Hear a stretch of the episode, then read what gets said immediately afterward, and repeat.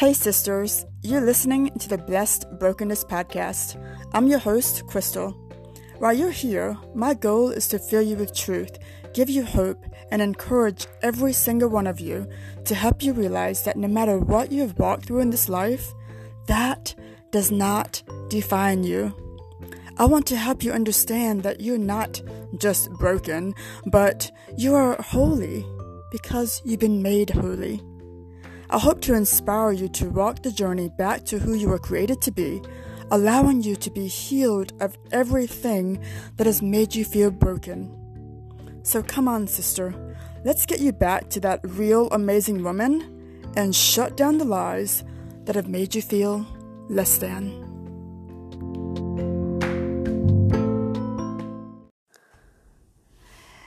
Hey, sisters, it's a beautiful Monday, and thank you so much for joining me on today's episode of the Blessed Brokenness Podcast. Today, I'm diving in and dissecting and just unfolding some truth of what I felt around me and how I want you to know that you are so loved.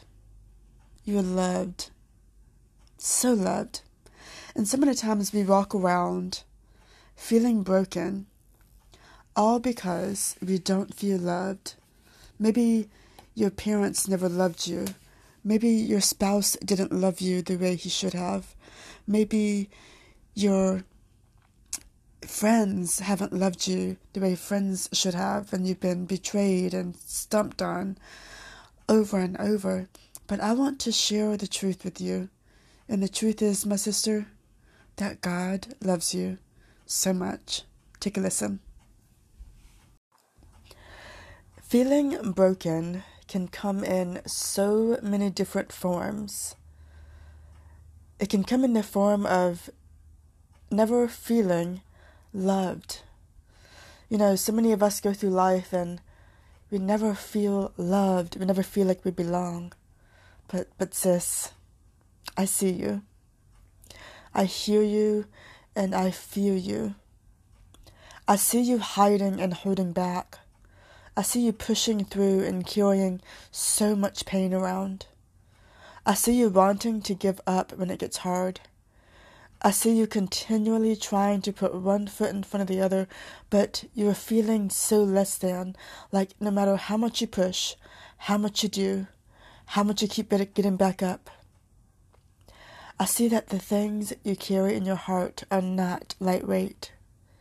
They weigh you down, but you are standing, forcing a smile on the outside, when on the inside, you're crumbling. I hear you. I hear you when you speak. I hear the lack of love that you have for yourself. You're speaking words, but I'm hearing I'm not good enough.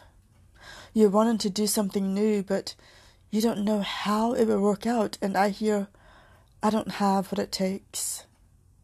You have this amazing idea, but you got on social media and saw that someone else is doing something similar, and I hear, I don't measure up. You wanted to become healthy, but you don't think you can, and I hear, I'm not strong enough. I hear you picking apart your body because of something someone said to you a long time ago, and they ring loud in your ears every single day. And I hear, I'm not pretty enough. I hear you. The words in your heart and mind that you've taken as your truth. I fear you. I feel your energy, your emotions, the pain that you are carrying. I feel you when you don't say anything. I feel you when you do speak. I feel you in your eyes. I feel you in your actions. I can feel you when you are holding some hard things in. I feel the burdens you are carrying. But through it all, you are trying your best to keep your head above the water when at times you just want to stand in the middle of nowhere and scream, cry, and shout. Sister, we won't always share the same struggles or experiences, but I know what it feels like to want to be healed from something and be set free. I want you to know that you are not alone. There is someone else that has faced some of the same things. But I feel God wants you to know the truth. The truth is that no matter what you have gone through, you are loved so much. I know those words get thrown around sometimes, but God loves you so much. He doesn't see you as the lie that the enemy has put in your mind. So when you have believed that no one loves you, that does not mean that our true Father in heaven has left us and does not love us. When we make mistakes, He sees us. He sees you, not your mistakes. He knows that we will make mistakes and we will fall short.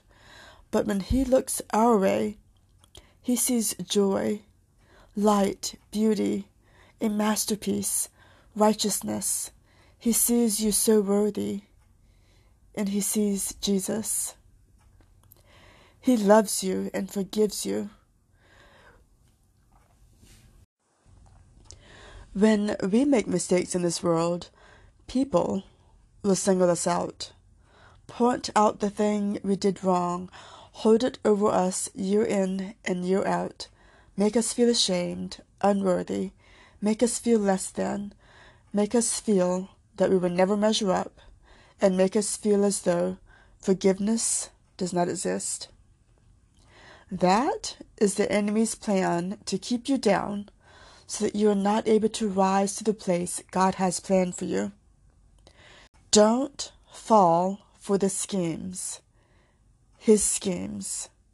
He is constantly scheming and searching for ways to keep us down, and he will literally use people close to us as an attempt to destroy us. But in the kingdom of God and his kingdom, those lies fall off and disappear. Jesus has set us free. We are not our mistakes. We are not the things that have happened to us. You are loved. So loved. One beautiful example of this love is found in John chapter 8, verse 3 through 11. I'm going to read that to you really quick. It says, Then, in the middle of his teaching, the religious scholars and the Pharisees broke through the crowd and brought a woman who had been caught in the act of committing adultery and made her stand in the middle of everyone. Then they said to Jesus, Teacher, we caught this woman in the very act of adultery. Doesn't Moses' law command us to stone to death a woman like this? Tell us, what do you say we should do with her? They were only testing Jesus because they had hoped to trap him with his own words and accuse him of breaking the laws of Moses. But Jesus didn't answer them. Instead, he simply bent down and wrote in the dust with his finger. Angry, they kept insisting that he answer their question. So Jesus stood up and looked at them and said, Let's have the man who has never had a sinful desire throw the first stone at her.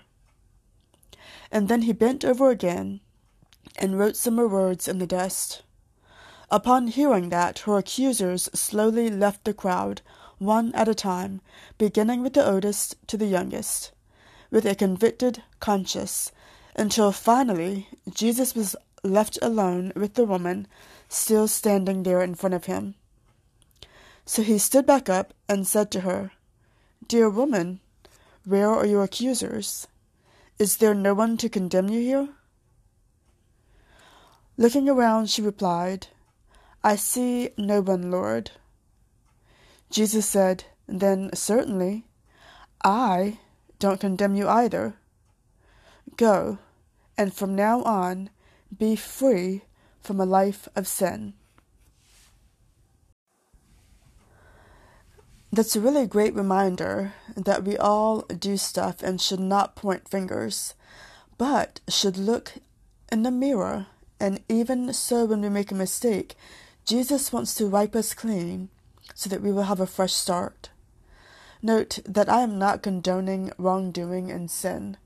Just the truth is that it is not beat over us and stamped to our foreheads. And when we know better, we are to do better.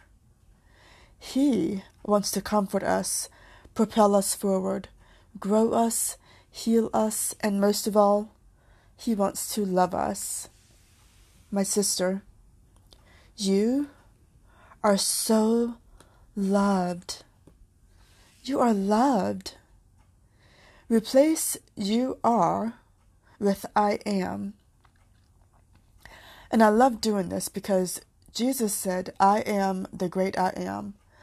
And whenever we put those words, I am, in our mouth, I believe that it connects us and connects the dots back to who He is. And it, and it empowers us and lifts us up. So replace you are with I am. And then begin to say, I am loved. I am loved. I am loved. Say it over and over until it gets on the inside of you and you believe it as truth for yourself.